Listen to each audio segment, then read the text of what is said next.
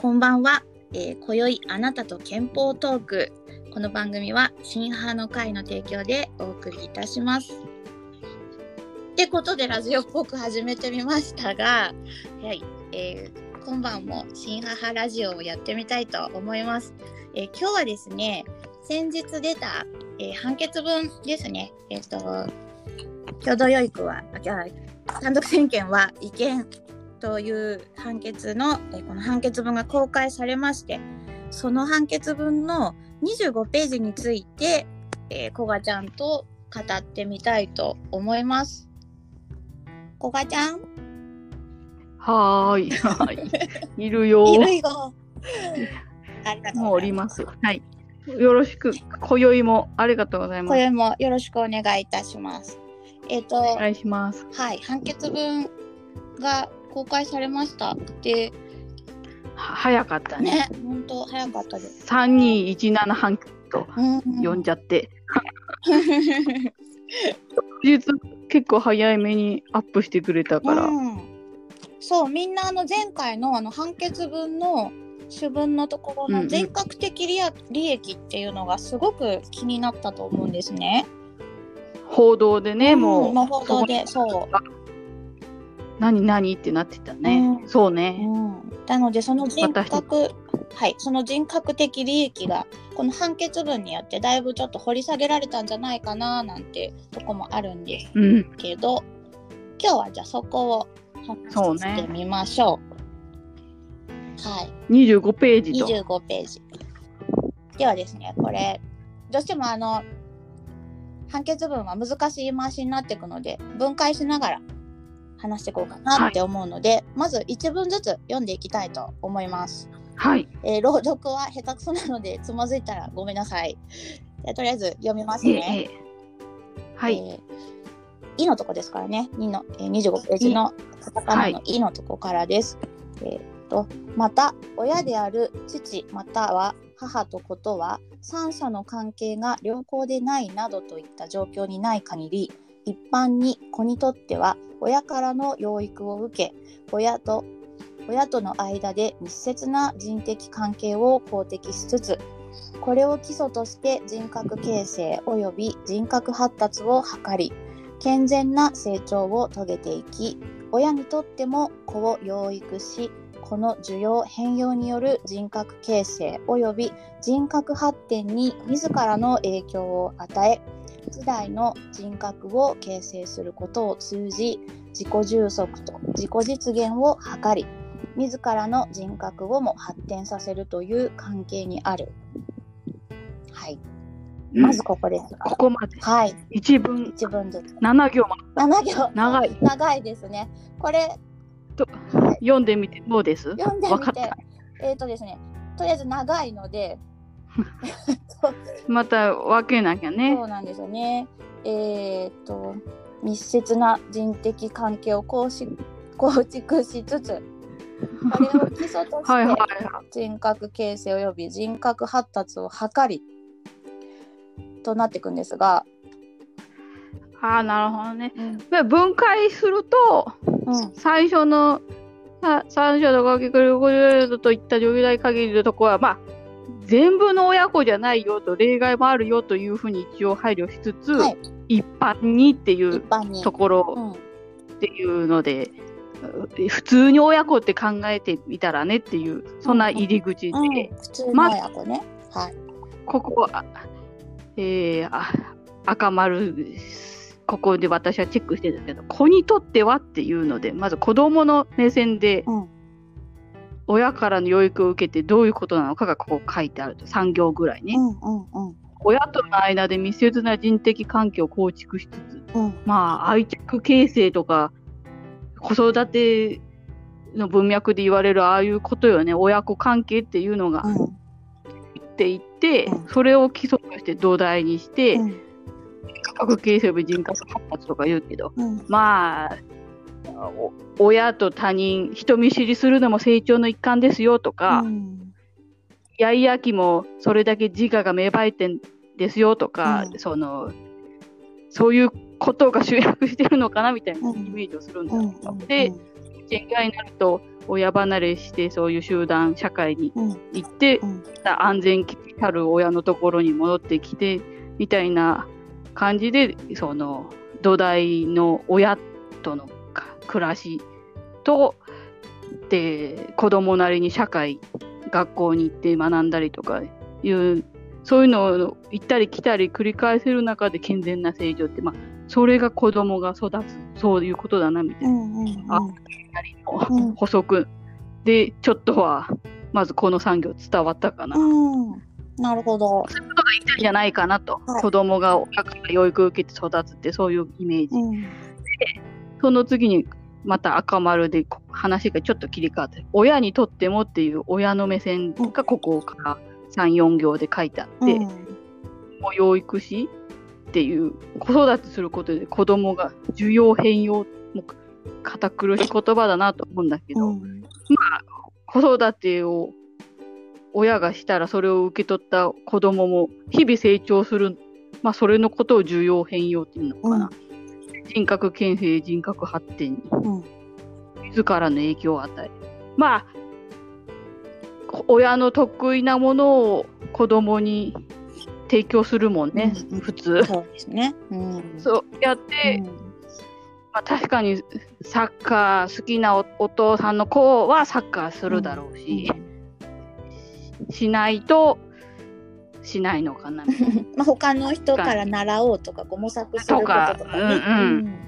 でも大体親の得意が子供に、そのそういうものとの出会い含めて、やっぱ影響は与えるし、で自分自分好みって言うと語弊が合うかもしれないけど、まあ、こういう子育てをしたいっていう中で子供が育つ。うん のの時代の人格を形成する、うん。あそういう表現もあるのかなって思うけど、ね。まあそうややって、まあそりゃそうよね。自分のあの思う子育てっていうのかな。こういう学校に通わせたいとかうん。そういうことも含めてだと思うけど、で達成してくれて自己充足と自己実現っていうのは親自身もうん。子供の成長が喜びになるよね運動得意な子になってほしいと思って体操教室通わせてできるようになったらまた自分も嬉しいし、それをいう活動自体が親自身の人格をも発展させる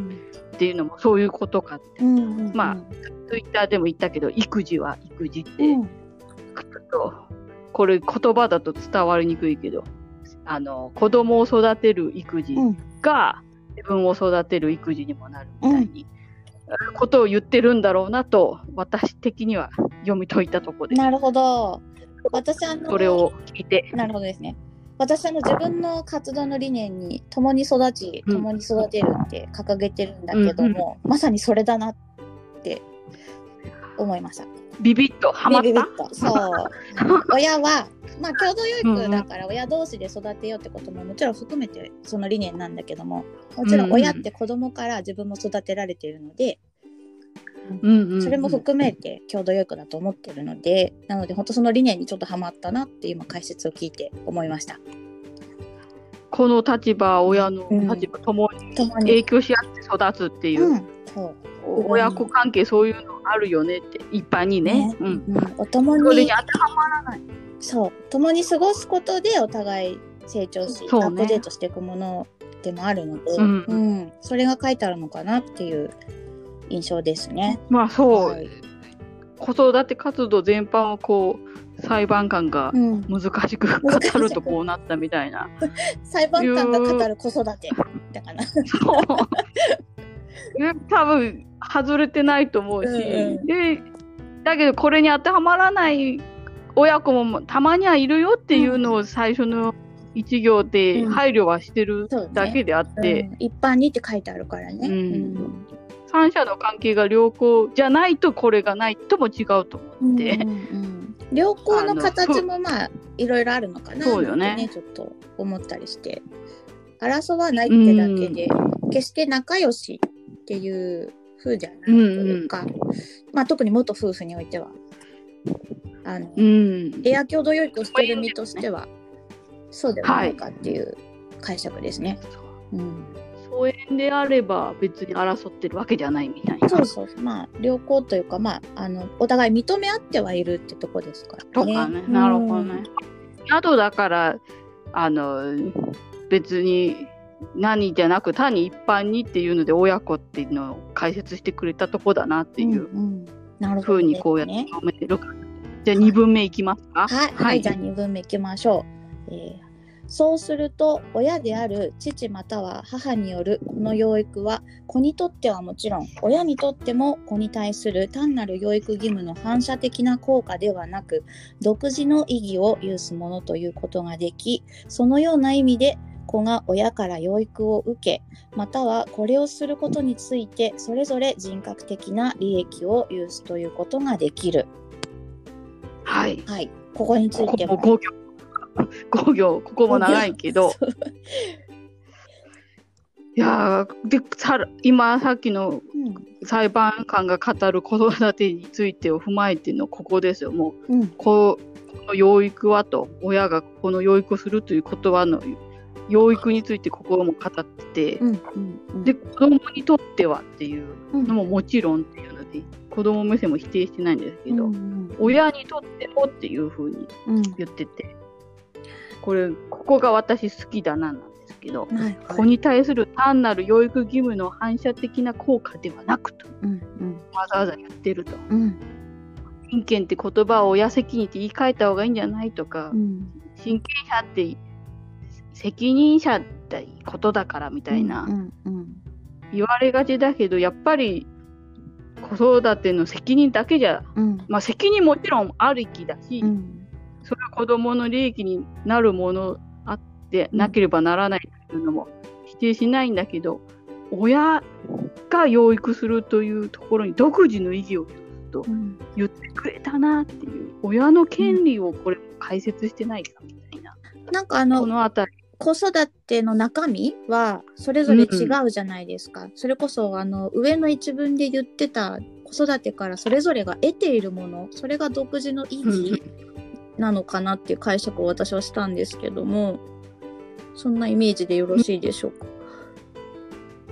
独自親独自の。親独自の意義えっとですね独自の意義。その反射的な効果ではなくっていうところが、うん、その子育ての中から得られているあの自己充足と自己実現であり、うん。うん、それがなんかそれぞれやっぱ人によって違うじゃないですか。親によっても違うし、うん。うん、子供によっても違う、うん、そういう部分をその独自の意義って書いてる。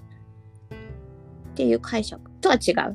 まあまあまあそこもその形でこれ一つってもちろん特定してないっていう意味もあるしだけど、うんうん、子供がよ親に養育されて利益があるっていうそこだけじゃなくて、うん、責任じゃあ親は責任を果たすだけの存在なのかそではなくて子供にも利益になってる養育は親自身にも、うん、その利利益を関連できるんだと、うんうんうん、親の目線っていうものをここは独自の意義があるっていうのは、そこかなと、そういう意味で、業界では子供のために子供の権利のって言いがちなんですけど、うん、子供のためにが親独自の価値っていうのを実は見えなくさせてた親には責任しかないのかみたいな語られ方になっていってっていうところがあったと思うんですけど、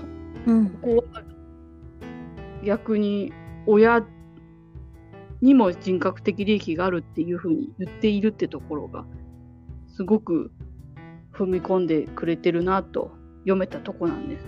子が親から養育を受け、これも人格的利益だけど親が子に養育をするっていうのはそれぞれ人格的な利益っていう、うん、育て育てられ。るそこはどっちも大切なことだよねみたいな説明してくれてるように読めました。うん、はいわかりましたありがとうございます。ちょっと大丈夫だずれてた？大 うんとそう独自の意義反射的な効果ではなく独自の意義。その養育義務の、うん、のとこ義務との関係だと。うんうんうん、養育の利益を受けるのは子供だけなのかみたいな、うん、こ子供さえ良ければ、うん、まあそれが現にその子供自身の環境が整っていれば、うん、あのその現場から排斥される親がいると。いう実際の親子断絶の問題になってたんじゃないのってふうなことを念頭にあると、うん、子供さえ良ければいいわけじゃなくて、うん、まあもちろん子供にこう害するようなのはありえないわけだけども、うんうんうん、親自身にその養育をすることの人格的な利益もあるって言ってるところが独自の意義の意味かな。うんうんうん、そうそうですね。うん、あのまあ子育てから得られるものなのかなって思ったんですけど、養育義務っていうのは多分衣食住を用意するとか、適切なその環境を教育。することの義務であるんだけど、それだけではなくて多分その中身のこと、そこから得られるものを言ってるのではないか、うんうん、そこで通ずるかもしれない、うん、って思いましたはい、うんうん、ありがとうございます。っていうぐらい、うん、この2文で養育の人格的な利益報道の時でなんか親子の交流のことぐらいに言ったんだけど、もうちょっと踏み込んで子育てに対しての価値をここまで言ってんだなみたいな、うん、そうね。価値についてね、うんうん、かもしれない。大切よ、うん、言っててここは私も音声配信しちゃうほど音読しちゃいました、そうね。お気に入りの してたね。お気に入りの部分。うん。ここはこと言ってんなっていう。なるほどですね、うん。ででも実は次の分までも、結構いいこと言ってたと後から気づいたんで、はい、じゃあここまた長いけど読んでもらって。はい。長い。本当長いね。読みたいと思います。はい、はい、えしかしこれらの人格的な利益と親権との関係について見るとこれらの人格的な利益は離婚に伴う親権者の指定によって親権を失いこの看護及び教育をする権利等を失うことにより当該人格的な利益が一定の範囲で制約されうることになりその範囲で親権の帰属及びその行使と関連するものの親である父と母が離婚をし、その一方が親権者とされた場合であっても、他方の親、かっこ非親権者とこの間も親子であることに変わりがなく、当該人格的な利益は他方の親、かっこ非親権者にとっても、子にとっても当然に失われるものでもなく、また失われるべきものでもない。はい。もう読むんだってもお疲れ様っていう8行ありましたが。本当、漢字読めなくなってどうしようとならなくてよかった。長いしほえって感じだけどまあ、ねうん、区切るならしかしから始まりながらこの12345行目か今度はな、うんうん、そのところでまた話が変わったらあの、まあ、こここ一区切りすると、うん、まあ、親権の話親権との関係さっきの子育てっていうのが大切なものよと親の目線からも、うんうん、子供の目線からも、うん、みたいな話を踏まえてもじゃあ親権とはっていうのは、まあ、ここのページの前のところで親権とは民法の制度でみたいな解説がまた長くあったんだけども、うんうん。えー、親の養育自体にこの価値があったとして、親権って関係で見ると、まあ、単独親権制で親権者の指定が離婚の時に行われて親権を親権者ではなくなることはあると、うんうんうん、そこで一定の制約が大切だって言ってた人格的な利益にもあるっていう意味では親権と関係はあるんだけどという、こう前置きだったと。5行ぐらいが前置き。うん。うん、お長い。その制約はあるとしても、まあ多分言いたいのがこの4行で、うん。えー離婚をして親権者が一方だけになったとしても非親権者になった親も子供と親子であることに変わりがないと宣言されてると。うん。えーでさっき言ってた養育をすることという人格的な利益はその非親権者もそその親との関係での子供から見ても失われるものではないし、失われるべきものでもないんだとうん。だっていうと風に噛み砕いて読んでいくとなんか別居や差別特に別居母になるとに、二重のね母なのにみたいなうん。差別が蔓延してる社会の中でツイッターもひどいですけどうん。それと真逆なことをちゃんと裁判所は言ってるって思うともうびっくり。ね。あの言ってくれた、親子なんだよって。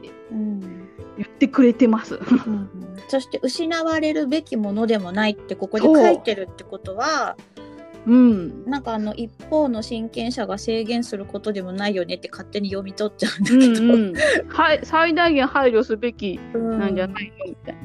そうだよね。あふのまあその一定の制約は一定の制約というか一定の範囲で制約されうることになりとも書いてあるんだけども、うん、うん、でも失われるべきものでない。だからこのしかしって言うからこそうん。で制限されるんだよって言い切るのかななんて思って私は最初の時に世知辛いこと言うなって、まあうん。確かに読み進めるとそうなっていくから、えー親権は人権ではないよねってうん。ために言ってる途中のところだからなんだけどここ、うんそれでもそのしかしそうだものの親子であることには変わりがないっていうのは言っておきたかったんですうんうんなるほど。そうなんだよねっていうふうに思うと請求棄却判決で違憲っていう判断もなくてっていう意味で残念感をねちょっと感じるのかもしれないけどえこれってすそんな残念判決かみたいな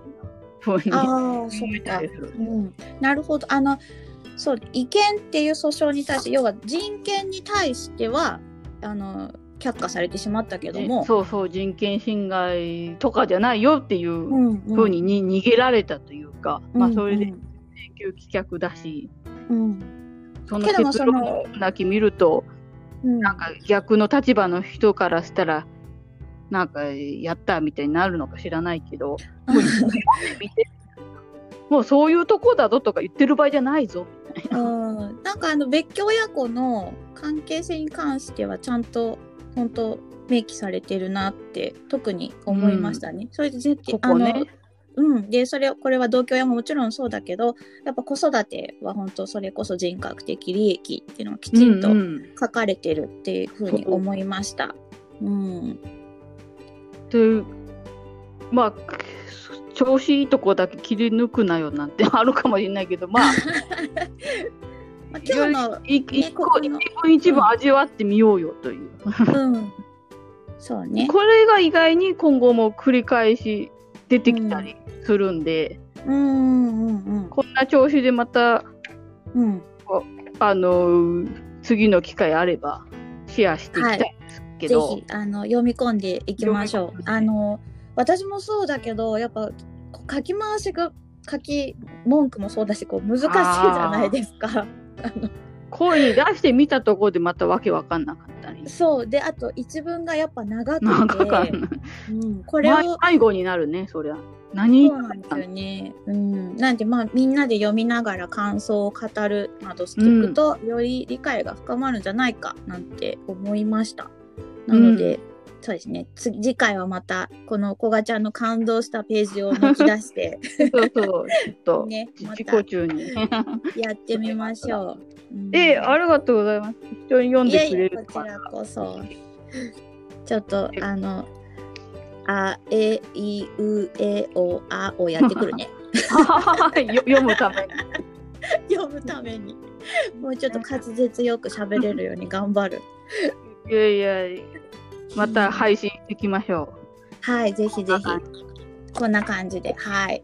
では皆さん今日も聞いてくださりどうもありがとうございました。はい、えっとですね、新母の会でこれから今年さまざまな活動を展開していく予定なんですけども、はい、このこがちゃんの、えー、憲法をより深めることやさらに私のコーチングのコンテンツ等もお届けしていくためにですね、えっと、オンラインサロンとあとセミナー等を広げてやっていきたいなって思っております。はい、でまたその活動とか、まあ、お知らせについて徐々にアップしていく予定ですのであの楽しみにしていただけたら嬉しいなって思います。はい、はい、では今日はありがとうございました。はい、またね。